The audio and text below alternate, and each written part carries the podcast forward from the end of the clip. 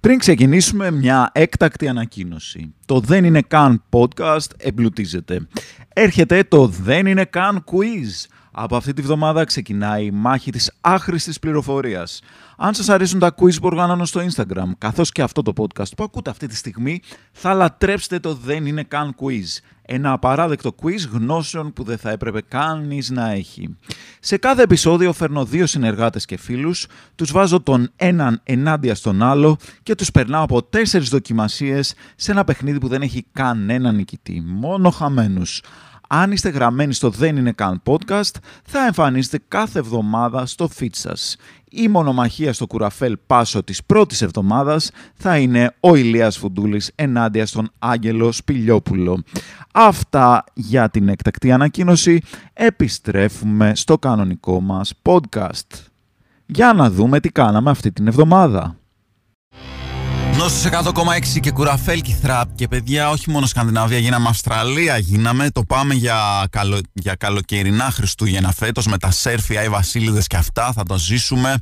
Ε, γενικά και επειδή είχα πάει πρόσφατα και σε, στον Αρκτούρο εκεί πέρα, ε, παιδιά η φύση έχει μπερδευτεί τελείως με αυτό το πράγμα που γίνεται. Μας έλεγαν δεν έχουν Καταρχάς, πα δεν έχουν πέσει τα φύλλα ακόμα από τα δέντρα. Μας έλεγαν οι άνθρωποι εκεί πέρα ότι οι αρκούδες δεν έχουν πέσει σε χειμερία ανάρκεια ακόμα ε, και έτσι όπως πάει θα καθυστερήσουν. Και αν συνεχιστεί ακόμα πιο πολύ αυτό το πράγμα, προβλέπεται οι φασέοι να αρχίσουν να γυρίζουν στη γάβδο και να βγάζουν και να ποστάρουν φωτογραφίες με τη γιγαντιαία καρέκλα. Δηλαδή το πράγμα έχει προχωρήσει σε ένα σημείο που δεν ελέγχεται πια. Θυμάστε κάποτε που ήταν η κορυφή του χιούμορ, το απάβγασμα, η αφρόκρεμα του χιούμορ να λες όλο υπομο... υπονοούμενο φράσεις όπως την αλήφη στη φρυγανιά, το γυαλίζει στο πόμολο και τέτοια που υπονοούσαν ότι ο άλλος έκανε κάποια ερωτική δραστηριότητα όπως π.χ. κάτι πολύ σεξι τύπου να σηκώνει ένα σακάκι πω πω πω το λέω και, και ανάβω εδώ πέρα να πηγαίνει ένα γράμμα wow τι Πώς το λένε, συγγνώμη κιόλας πρωί-πρωί σας βάζω και εσά τέτοιες σκέψεις, ε, σας ε, αναστατώνω, καταλαβαίνω. Το πηγαίνει το γράμμα. Ποιος σκέφτηκε ότι αυτό είναι κάτι πολύ, ας πούμε, σεξι; Ήταν κάποιος που είχε κάποιο φετίχ με ταχυδρόμους. Δεν το έχω πιάσει. Εν τω μεταξύ, ό,τι λέξη και να βάλεις στη σειρά, άμα την πεις με αυτό το νόημα, δηλαδή άμα, βάλεις, άμα φτιάξεις αυτό το στυλ πρότασης, ό,τι και να βάλεις, ακούγεται, πώς το λένε, ύποπτο, ακούγεται σαν υπονοούμενο. Το ξεφυλίζεις το βιβλίο, το κανελώνεις το ριζόγαλο, ε. Το εξακριβώνεις το στοιχείο, τη σωρώνεις την πορτοκαλάδα. Λειτουργεί με όλα. Ό,τι θες, αρκεί να το πεις με το σωστό ύφος και να το φτιάξεις από τα σωστά ε, συστατικά, ας πούμε, την πρόταση. Για παράδειγμα, να, εγώ τώρα το φοράω το ακουστικό. Το στρίβω το ποτενσιόμετρο και αν θέλετε και κάτι λίγο πιο kinky, το βάζω το Girl Will Be a Woman Soon.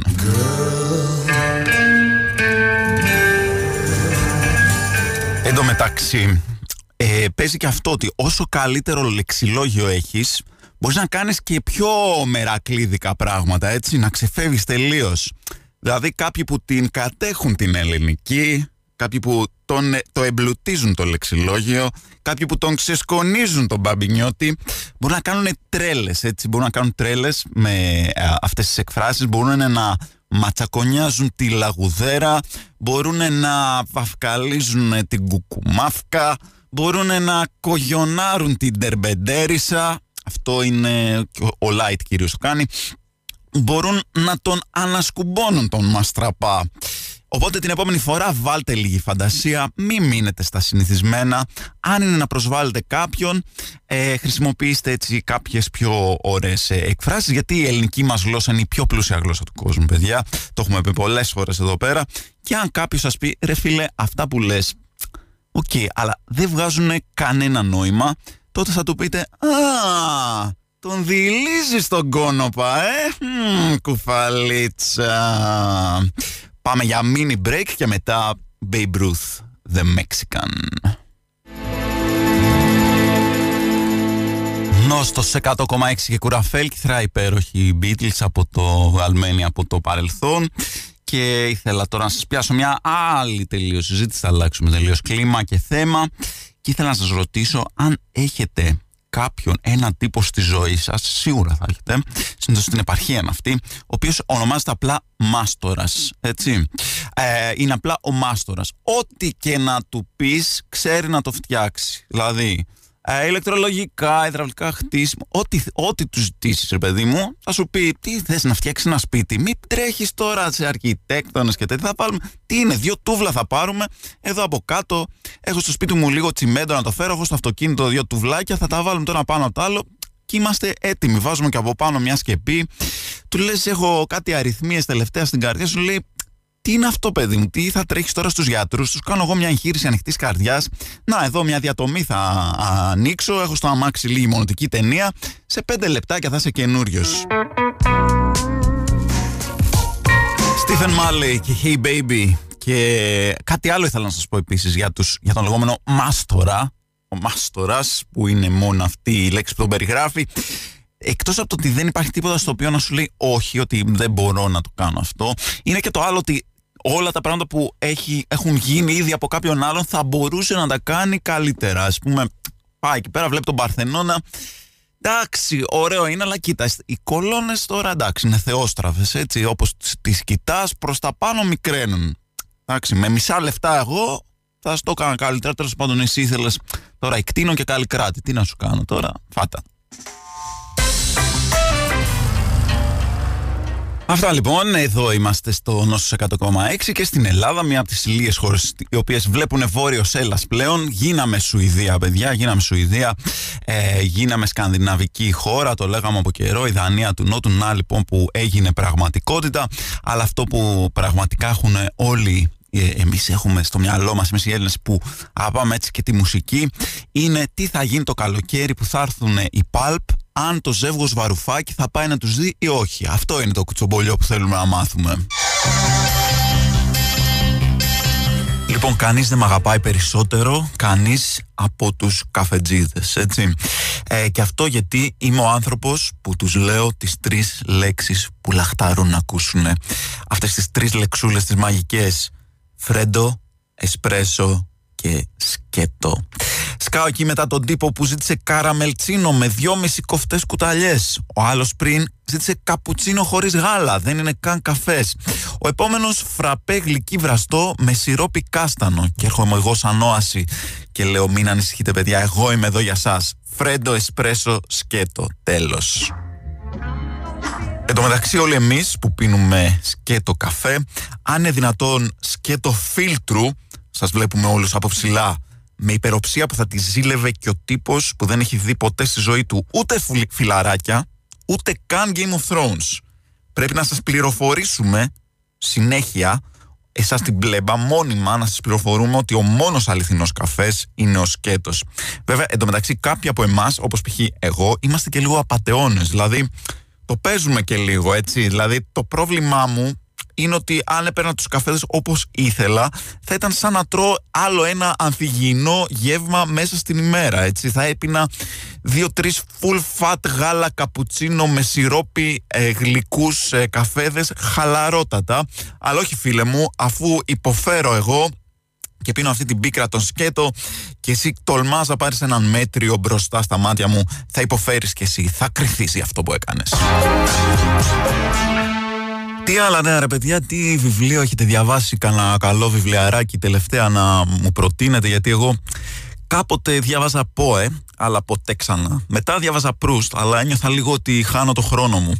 Ο Κούντερα μου έπεσε αβάσταχτα βαρύς, Καζατζάκι δεν μπαίνω καν στον πειρασμό να διαβάσω. Μου πρότεινα να διαβάσω Τζέιν Όστεν, αλλά ήμουν λίγο προκατηλημένος απέναντί της. Όσκαρ Βάιλ νομίζω ότι δεν γέρασε καλά. Ε, ο Βίκτορ Ουγκό εντάξει είναι τελείως άθλιος. Σέξπιρ ο θέλω και δεν θέλω να διαβάσω, ενώ από τον Dickens είχα λίγο μεγαλύτερες προσδοκίες. Προσπαθώ εδώ και λίγο καιρό να τελειώσω ένα βιβλίο του James Joyce, αλλά είναι σκέτη Οδύσσια.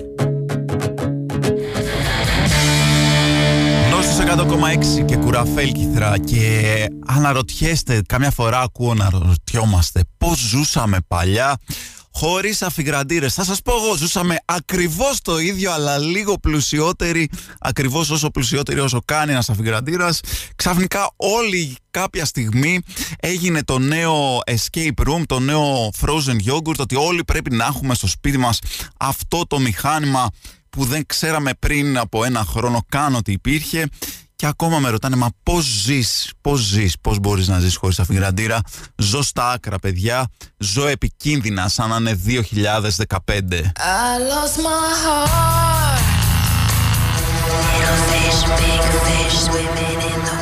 Νόστος 100,6 και κουραφέλ κυθρά και συζητάμε αυτό το μεγάλο θέμα παιδιά με τους αφιγραντήρες χαμός χαμός έρχονται μετά αυτοί οι αφιγραντηράκιδες, οι φανς και σου λένε όπα όπα κάτσε τι είναι αυτά που λες Αντώνη τι είναι αυτά που λες; Σου λένε το κλασικό ξέρεις τι εγώ έβαλα τον αφιγραντήρα στο σπίτι μου και τον άφησα να δουλεύει μία ώρα και μετά έβγαλε ένα ολόκληρο ποτήρι νερό ναι, αλλά γιατί να το βγάλει, μπορεί κάτι να έκανε αυτό το ποτήρι νερό εκεί που ήταν.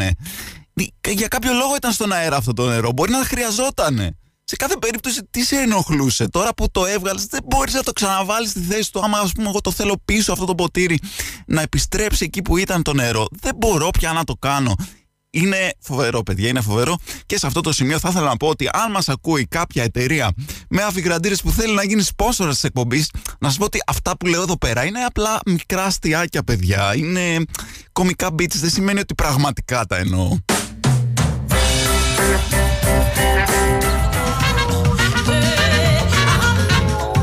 Αυτές τις μέρες ε, κυκλοφορεί ένα βιντεάκι έτσι που έχει γίνει λίγο viral ε, στα social. Είναι κάτι παιδιά λοιπόν μέσα σε μια τάξη και έρχεται η δασκάλα, μπαίνει στην τάξη την, ε, και είναι το βιντεάκι έτσι και τη δείχνει να μπαίνει ανήσυχη και σε μια γωνία είναι κάτι παιδιά που φαίνεται σαν να πλακώνονται πάει η δασκάλα να τους χωρίσει και από μέσα βγαίνει ένα παιδάκι που τελικά αποδεικνύεται ότι δεν μπλακώνονται αλλά στην πραγματικότητα θέλουν να τις κάνουν δώρο, να τις δώσουν κάτι λουλούδια, την αγκαλιάζουν, ένα άλλο σκάει ένα από αυτά τα μικρά σαν πυροτεχνήματα που πετάνε πολύχρωμο χαρτοπόλεμο και όλοι από κάτω γράφουν «Αχ τι γλυκό, τέτοιους δασκάλους χρειαζόμαστε, τέτοια παιδιά.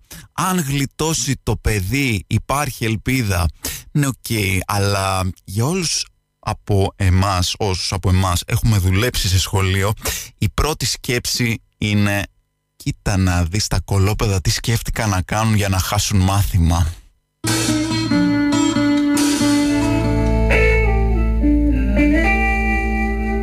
Νόστος 100,6 και κουραφέλ και θρακέρχεστε εδώ πέρα για να ενημερώνεστε και για τα πολιτιστικά νέα. Φίλοι μου, έχει γίνει ένας χαμός με την καινούρια ταινία του The Boy από Συνόμπο παρεπτόντως, αλλά θα πούμε περισσότερο για το Συνόμπο σε λίγο. Ε, στο Πολύδροσο λοιπόν η Βίκη Καγιά έπαιξε την ε, μητέρα της Σοφίας ε, Κόκαλη στην καινούρια λοιπόν ταινία του The Boy και υπήρξε άμεση απάντηση από την Κατερίνα Καινούριου η οποία θα χδέρνει ζωντανούς σκιούρους στη νέα πειραματική παράσταση της Λένας Κιτσοπούλου.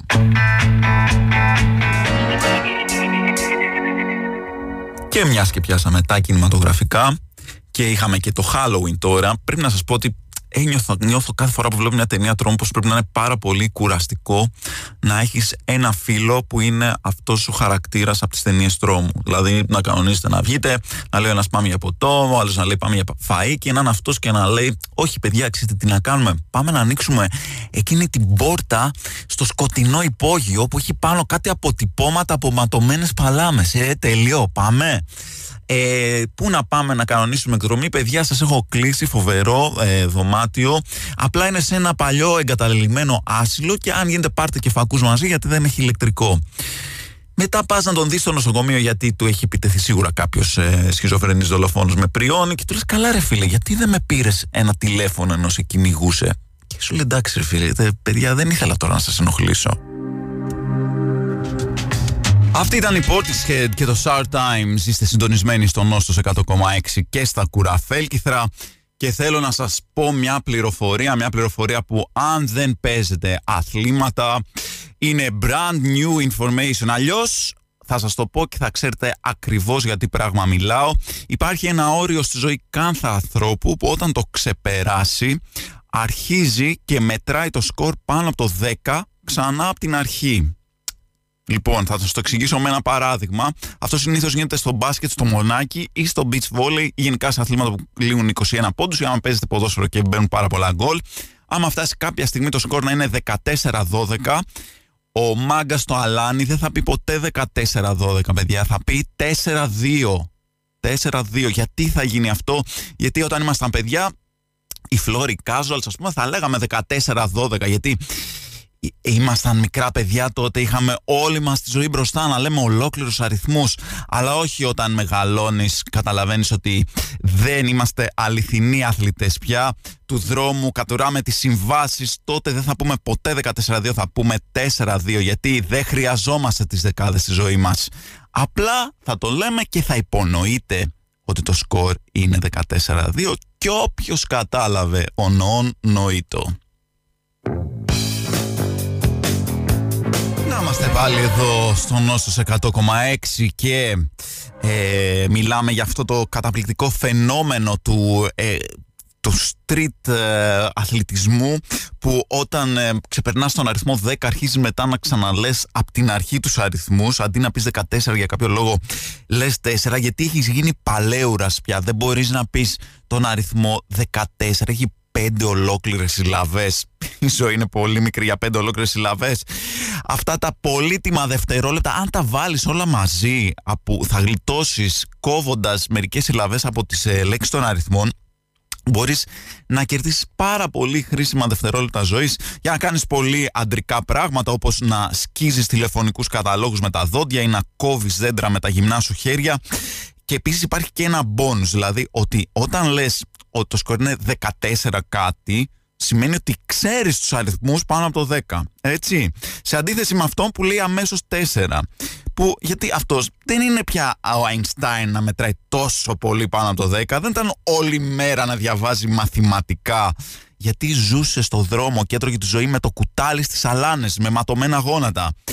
Πότε θες να μάθει όλους τους αυτή ήταν η Crankbin και το White Gloves και άμα ανησυχείτε για την Σμαράγδα, για την Σμαράγδα όλοι ξέρουμε ποια είναι η Σμαράγδα, μία είναι η Σμαράγδα παιδιά, μία είναι αυτή η Σμαράγδα, μας στέλνει mail κάθε μέρα σε όλους μας επειδή κάποτε μια φορά αγοράσαμε ένα εισιτήριο ε, αλλάζει η εταιρεία, αλλάζει όνομα, αλλά η Σμαράγδα είναι εκεί κάθε μέρα να μας στέλνει mail, σαν να άλλαξε απλά το επώνυμό της από Σμαράγδα της Viva είναι Σμαράγδα της Μορ και θα συνεχίσει εκεί πέρα να επιμένει. Λοιπόν, κανείς, παιδιά, κανείς, κανείς δεν ε, χαίρεται όταν ακούει πρώτη φορά ε, ηχογραφημένη τη φωνή του. Σε κανέναν δεν αρέσει γιατί μέσα στο κεφάλι μας όσο ωραία φωνή και να έχει κάποιος, δεν ξέρω, βρείτε τον άνθρωπο με την πιο ωραία φωνή στον κόσμο, μέσα στο. τον Αλέξανδρο Χούντα, ας πούμε, για παράδειγμα. Μέσα στο κεφάλι του η φωνή ακούγεται ακόμα πιο ωραία, να σου πω. Δηλαδή δεν είναι, θα, τρελα, θα τρελαινόσασταν να ακούγατε τη φωνή μου όπως ακούγεται μέσα στο κεφάλι μου. Θα λέγατε τι είναι αυτό; Όλοι το παθαίνουν φυσικά και εγώ δεν διαφέρω όταν άκουσα πρώτη φορά ηχογραφημένη τη φωνή μου. Όμως, παιδιά, δεν τα παράτησα, δεν τα παράτησα και θα σας πω γιατί. Σκέφτηκα τον Τόμα uh, Έντισον, έτσι. Όταν έκανε την πρώτη ηχογράφηση ever σε δίσκο γραμμοφόνου και έβαλε να την ακούσει, σίγουρα θα σκέφτηκε και αυτός πω από χάλια είναι. Άστο καλύτερα, δεν την κυκλοφορώ, δεν την δείχνω σε κανέναν. Όμως, όχι, όχι, όχι. Παρόλο που ήταν χάλια και σίγουρα το ακούστηκε πολύ περίεργη, δεν το σταμάτησε, ε, μοιράστηκε αυτή την εφεύρεση και σήμερα χάρη σε αυτόν έχουμε ηχογραφημένη μουσική. Αν δεν υπήρχε, αν είχε κολλήσει εκεί πέρα και έλεγε ότι δεν μου αρέσει η φωνή μου, σήμερα δεν θα υπήρχε παιδιά ραδιόφωνο, δεν θα ακούγατε αυτή την εκπομπή, καταλαβαίνετε τι καταστροφή θα είχε γίνει. Δεν θα υπήρχαν φωνητικά μηνύματα στο τηλέφωνο. Δεν θα υπήρχαν φωνητικά μηνύματα στο τηλέφωνο. Μ, ίσως τελικά να μην ήταν και τόσο καλή ιδέα.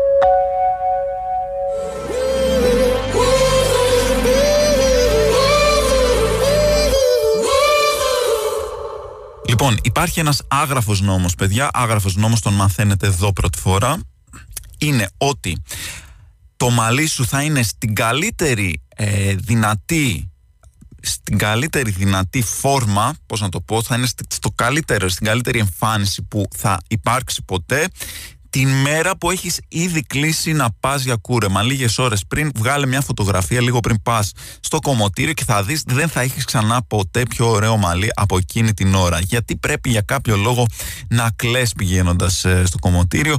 Παρόλα αυτά ε, αυτό είναι ένα κόλπο που μπορούμε να χρησιμοποιήσουμε ε, υπέρ μας, έτσι, μπορούμε να κάνουμε, να χρησιμοποιήσουμε αυτήν την γνώση, έτσι ώστε αντί να πας, ρε παιδί μου, έχεις μια βάφτιση να πας, μην πας, ρε παιδί μου, μια μέρα πριν για κούρεμα, πήγαινε μια μέρα μετά, πήγαινε μια μέρα μετά, έτσι ώστε το καλό μαλλί να το έχεις τη μέρα που θες, ρε παιδί μου, στο γάμο, στο, στην κηδεία, στους, στις τέσσερις κηδείες που θα πας, δεν ξέρω που θα πας, να έχεις το καλό μαλλί με αυτόν τον τρόπο απόλυτα ε, εγγυημένο και εκεί που σκάσεις στο γάμο με το τέλειο κουρεμά σου γιατί έχεις κλείσει κομμωτήριο την επόμενη μέρα γίνεται αυτό που γίνεται στις ταινίες. σκάει ο άλλος τελευταία στιγμή με τη μηχανή ο άλλος ή άλλη και κλέβει την ύφη, κλέβει το γαμπρό τέλος πάντων κλέβει όποιον είναι να κλέψει αυτή, αυτή την εικόνα που μας έχουν βάλει, μας την έχουν ε, εντυπώσει στο μυαλό μας ως κάτι καλό που γίνεται, φοβερό, έρχεται και την κλέβει. Ναι, τον άλλον το σκεφτήκατε, παιδιά, τον άλλον το σκεφτήκατε. Δηλαδή αυτή τη, τη διαφήμιση whisky ας πούμε που ήταν, που γινόταν αυτό, μάλλον το whisky θα το χρειαστεί ο, ο άνθρωπος που έμεινε πίσω έτσι, στην, ε, στην εκκλησία, ο καημένος, ο δύσμυρος αυτός, θα το ρίξει στον α, ε, αλκοολισμό. Μας δείχνανε τους άλλους που φεύγουν στο Λιοβασίλεμα χαρούμενοι, δεν μας έδειξαν τα χρόνια ψυχοθεραπείας που χρειάστηκε αυτός ο άνθρωπος για να ξαναβγεί ε, ραντεβού και να εμπιστευτεί άλλους στη ζωή του. Έτσι, να τα λέμε και όλα εδώ πέρα, γιατί σε αυτή την εκπομπή τα λέμε όλα έξω από τα δόντια.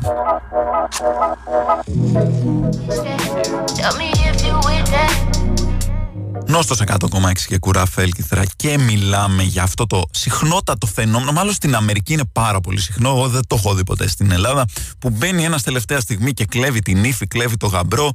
Είναι τόσο συχνό μάλλον στην Αμερική, κρίνοντας φυσικά από τις ταινίες πάντα, έτσι, γιατί δεν έχω ζήσει στην Αμερική. Είναι τόσο συχνό που το έχουν βάλει μέσα στο γάμο. Δηλαδή σε κάποια φάση μέσα στο γάμο ο ιερέας ρωτάει το κοινό, παιδιά, μήπως είναι εδώ πέρα κανείς ψήνεται να μην γίνει ο γάμος; Και πετάει, μπορεί οποιοδήποτε να πεταχτεί και να πει: Όχι, δεν θέλω. Κάτσε ρε μεγάλε, δεν μπορούσες να μας το πεις κανένα μήνα πριν, αν είχες πρόβλημα. Α, έστω μια μέρα. Τώρα έχουμε δώσει 100.000 δολάρια σε μπομπονιέρες πάτερ μου. Άστο τώρα, άστο να πάει, άμα έχει άλλος αντίρρηση. Μη ρωτάς. Δηλαδή οι Ορθόδοξοι τι είναι κορόιδα, είναι που κάνουν εκεί πέρα μια γυροβολιά γύρω από το τραπέζι και ούτε που ρωτάνε αν έχει κάνει αντίρρηση είτε τίποτα. Πάει, κάνεις μια γυροβολιά, πετάμε κανένα ρύζι και τέλος. Πάντως στους γάμους το πιο ε, θλιβερό πρόσωπο, αυτός που περνάει χειρότερα από όλους δεν είναι καν ο, αυτός που, ε, δεν, δεν, που σήκωσε το χέρι του και είπε ότι έχει αντίρρηση να γίνει ο γάμος αυτός κάπως θα το ζήσει και θα το ξεπεράσει αυτό που ζει. Το χειρότερο από όλα το ζει ο DJ, παιδιά. Ο DJ στους γάμους πραγματικά τους λυπάμαι. Πάνε εκεί πέρα, φέρουν τα μηχανήματά τους, λένε θα παίξω μουσικάρες, θα γίνει χαμός. Μπαμ, πάρε χαραλάμπι να σε παντρέψουμε και τα λοιπά. Δηλαδή δεν υπάρχει, δεν μπορεί να ξεφύγει με τίποτα από αυτά. Έρχεται ο καθένας και του ζητάει παραγγελιές. Έχει ο άλλος διαλέξει deep cuts, ωραία να παίξει στη, στο γάμο ψαγμένα, πειραματική, γερμανική, folk κτλ. Όχι, δεν θα παίξεις. Έλα ρε χαραλάμπι να σε παντρέψουμε. Στο παιδιού μου τη χαρά σφάξαν ένα κόκορα. Άντε και κανένα disco, it's raining men έτσι για το, για το χαβαλέ. Και γενικά ρε παιδί μου πέφτει πολύ, πολύ έρχονται όλοι και τους ζητάνε τραγούδια, η πεθερά, η συμπεθέρα. Εγώ πάντως να σας πω, ε, οποτεδήποτε πάω σε έναν DJ, ζητάω πάντα το ίδιο κομμάτι να παίξει. Ξέρετε ποιο είναι αυτό; Ο εθνικός ύμνος. Πονάτε αν θέλεις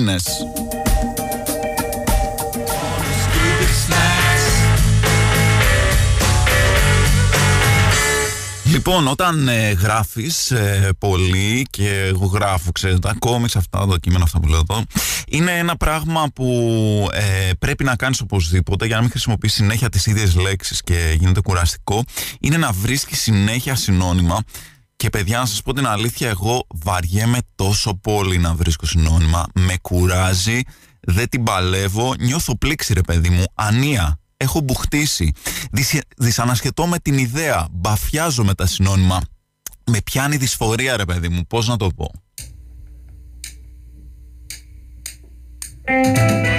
Λοιπόν, τώρα στα δικά μας παιδιά, στην, ε, επειδή είστε και το πιο έξυπνο κοινό, όχι επειδή είστε εσείς δηλαδή και είστε μπροστά, ε, να πω ότι μου στέλνετε πάντα πολύ ωραία πραγματάκια. Ε, μια πάρα πολύ ωραία πρόταση μου έστειλε φίλος εδώ της εκπομπής την, ε, όταν σας έλεγα για τους ε, γάμους ότι εδώ πέρα είμαστε λίγο πιο έξυπνοι γιατί δεν λέμε αυτό το πράγμα με το όποιος έχει αντίρρηση για το γάμο ας το πει τώρα μέσα στο γάμο γιατί έχουν γίνει ήδη ε, οι προετοιμασίες. Α το έλεγε πιο πριν. Ε, μου έδωσε μια πάρα πολύ καλή ε, πρόταση να, λέγονται, να λέγεται σε κάθε γάμο ε, να λέει ο παπάς, αντί να λέει όποιος έχει αντίρρηση, ας μιλήσει τώρα, να λέει όποιος έχει αντίρρηση να γίνει αυτός ο γάμος να αναλάβει τα έξοδά του. Καταπληκτικό.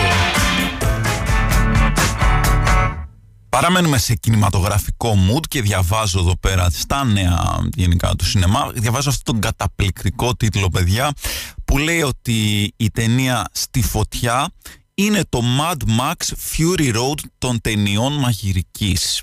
Το Mad Max Fury Road των ταινιών μαγειρικής λοιπόν είναι στη φωτιά. Πότε ξεκίνησε αυτό το πράγμα που πρέπει όλα να τα συγκρίνουμε με κάτι άλλο; Γιατί αν το καλοσκεφτείς και το Mad Max Fury Road είναι το υπολοχαγός Νατάσα για ταινίες με αυτοκίνητα που τρέχουν στην έρημο. Οπότε πού σταματάει όλο αυτό; Ο Νονός είναι το τραγουδώντας στη βροχή για ταινίες χωρίς βροχή και τραγούδι. Ε, αλλά με μαφιόζους. Τα παράσιτα είναι το κορεάτικο λάος και κολονάκι. Και ο Batman είναι ο πολίτης Κέιν με υπερδυνάμεις. Πόσο παλιά φτάνουμε για να σταματήσουμε να συγκρίνουμε πράγματα; Δηλαδή μόλις το 1986 βγήκε η πρώτη αφηγηματική ταινία του Μελιές, το σπίτι του διαβόλου, γράφτηκαν άρθρα ότι «Α, είναι ακριβώς σαν την ταινία του Λουμιέρ, οι εργάτες φεύγουν από το εργοστάσιο απλά για ταινίες με πλοκή». Ή ακόμα και όταν παίχτηκε η πρώτη πρώτη ταινία. Σκεφτείτε ένα δωμάτιο και πρώτοι οι άνθρωποι που βλέπουν κινούμενες εικόνες. Είναι η αδερφή Λουμιέρ και οι δύο εκεί, δεν ξέρω, δύο ήταν, μπορεί να ήταν και παραπάνω. Τέλος πάντων, είναι εκεί και βάζουν τη μηχανή προβολής και ξαφνικά ξεκινάει αυτή η μαγεία που θα αλλάξει τον κόσμο και τους δείχνουν κάτι εργάτες να φεύγουν από το λιμάνι και είναι το κοινό και λέει «Α, αυτό είναι ακριβώς σαν τους αληθινούς εργάτες που φεύγουν από το λιμάνι, αλλά για ταινίες. Κάπου πρέπει να σταματήσει αυτό το πράγμα. Open your mind. Να είμαστε πάλι εδώ στα ραδιοφωνικά κουραφέλκυθρα, το όσα παίρνει ο άνεμος του ραδιοφώνου, το early birds των εκπομπών που αρχίζουν στις 11 και πάμε να ακούσουμε τον Tom Waits με το δηλητήριο στη φλέβα των αμερικάνικων τραγουδιών Little Drop of Poison. Νόστος 100,6 και κουραφέλ και θα ήθελα να σας ε, θίξω ένα θέμα. Ε, υπάρχουν κάποια ε, βιντεάκια υπάρχουν κάποια βιντεάκια στο γενικά κυκλοφορούν στα social media τα οποία έχουν έναν καλό σκοπό αλλά το κάνουν πολύ λάθος. Ε, θέλω να μιλήσουν για το catcalling και πόσο λάθος είναι περίεργο πόσο δυσκολεύει ας πούμε ε, μια κοπέλα που είναι μόνη της και περπατάει στον δρόμο να, τις, να πετάγονται διάφορα να τις κάνουν κομπλιμέντα ή να τις λένε πράγματα. Ε, πολύ, σωστό, ε, πολύ σωστή σκέψη αλλά Πώς το κάνουν αυτό, λένε Α, θα αντιστρέψουμε τους ρόλους. Θα βάλουμε μια κοπελίτσα να περνάνε άντρες μπροστά της και να τους λέει: Ξέρω εγώ τι ωραίος που είσαι, τι ε, ωραία πόδια, τι ωραίος κόλλο και τέτοια. Ε, και προφανώς δεν λειτουργεί αυτό το πράγμα. Δεν λειτουργεί. Ε, ίσα ίσα μπορεί να τους φτιάξει και τη μέρα, γιατί πρώτον δεν είναι, δεν είναι κάτι που τους συμβαίνει συνέχεια όπως το ανάποδο αλλά κυρίως γιατί το πρόβλημα ε, με το catcalling είναι η, δεν είναι η, το κομπλιμέντο. Το πρόβλημα είναι η, ε, η αίσθηση απειλής ε, που μπορεί να νιώσει μια κοπέλα, την οποία προφανώς το ανάποδο δεν μπορεί να, να δημιουργηθεί αυτό το αίσθημα. Οπότε θα ήθελα να φτιαχτεί ένα καινούριο βιντεάκι. Άμα θέλετε να το κάνουμε σωστά, ρε παιδί μου, άμα θέλετε πραγματικά ε, να δείξουμε σε κάποιους που κάνουν catcalling πώς είναι ε, να βρεθούν στην άλλη πλευρά, δεν θα το κάνετε παίρνοντας μια όμορφη κοπελίτσα και βάζοντας τη στην ερμού, ξέρω εγώ, ε, μέρα μεσημέρι. Όχι, θα πάτε σε ένα γυμναστήριο, θα πάρετε τα δύο μεγαλύτερα ντουβάρια 200 κιλά τον καθένα, θα τους βάλετε σε ένα αυτοκίνητο και θα τους βάλετε να περνάνε σε δρόμους, σκοτεινούς δρόμους που θα περπατάει κάποιος άντρας μόνος του και να πηγαίνουν να του λένε Πού σε κούκλε, έλα μέσα, θα περάσουμε πολύ ωραία. Εκεί, εκεί θα δει λιγάκι τη γλύκα του catcalling. Αυτός είναι ο Elton John και το Goodbye Yellow Brick Road. Και πάμε στις σημαντικές ειδήσεις της ημέρας. Είναι τα τοπικά νέα που λατρεύω και ξέρω ότι λατρεύετε και εσείς. Βλέπω εδώ τον τίτλο «Τρελαίνομαι όταν είναι ότι, όταν βλέπεις την είδηση και λες δεν έχει, δεν έχει, δεν έχουν τίποτα άλλο να γράψουν. δεν έχει καθόλου νέα εκείνη τη μέρα.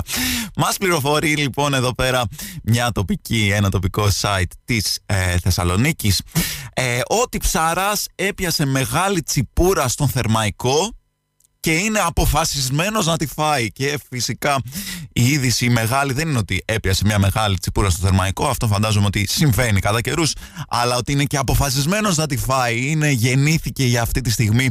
Γεννήθηκε για τη στιγμή που θα μπορέσει να φάει αυτή τη τσιπούρα ο φίλος μας ο Ψαράς να το ευχηθούμε καλή τύχη λοιπόν σε αυτό το εγχείρημα ε, και να πούμε μεγάλο μπράβο στον δημοσιογράφο που έβγαλε τέτοιο λαβράκι. Έτσι, άλλος έβγαλε τσιπούρα, άλλος έβγαλε λαβράκι με αυτή την είδηση και πάμε να ακούσουμε κάτι παλιό και ωραίο. Cream Strange Brew.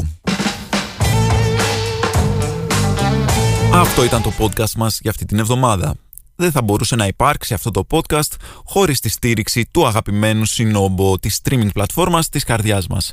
Εμείς θα ξαναλέμε είτε στην εκπομπή καθημερινά 11 με 12 στο Νόστος, είτε την επόμενη εβδομάδα στο podcast. Μέχρι τότε, παίχτε punk!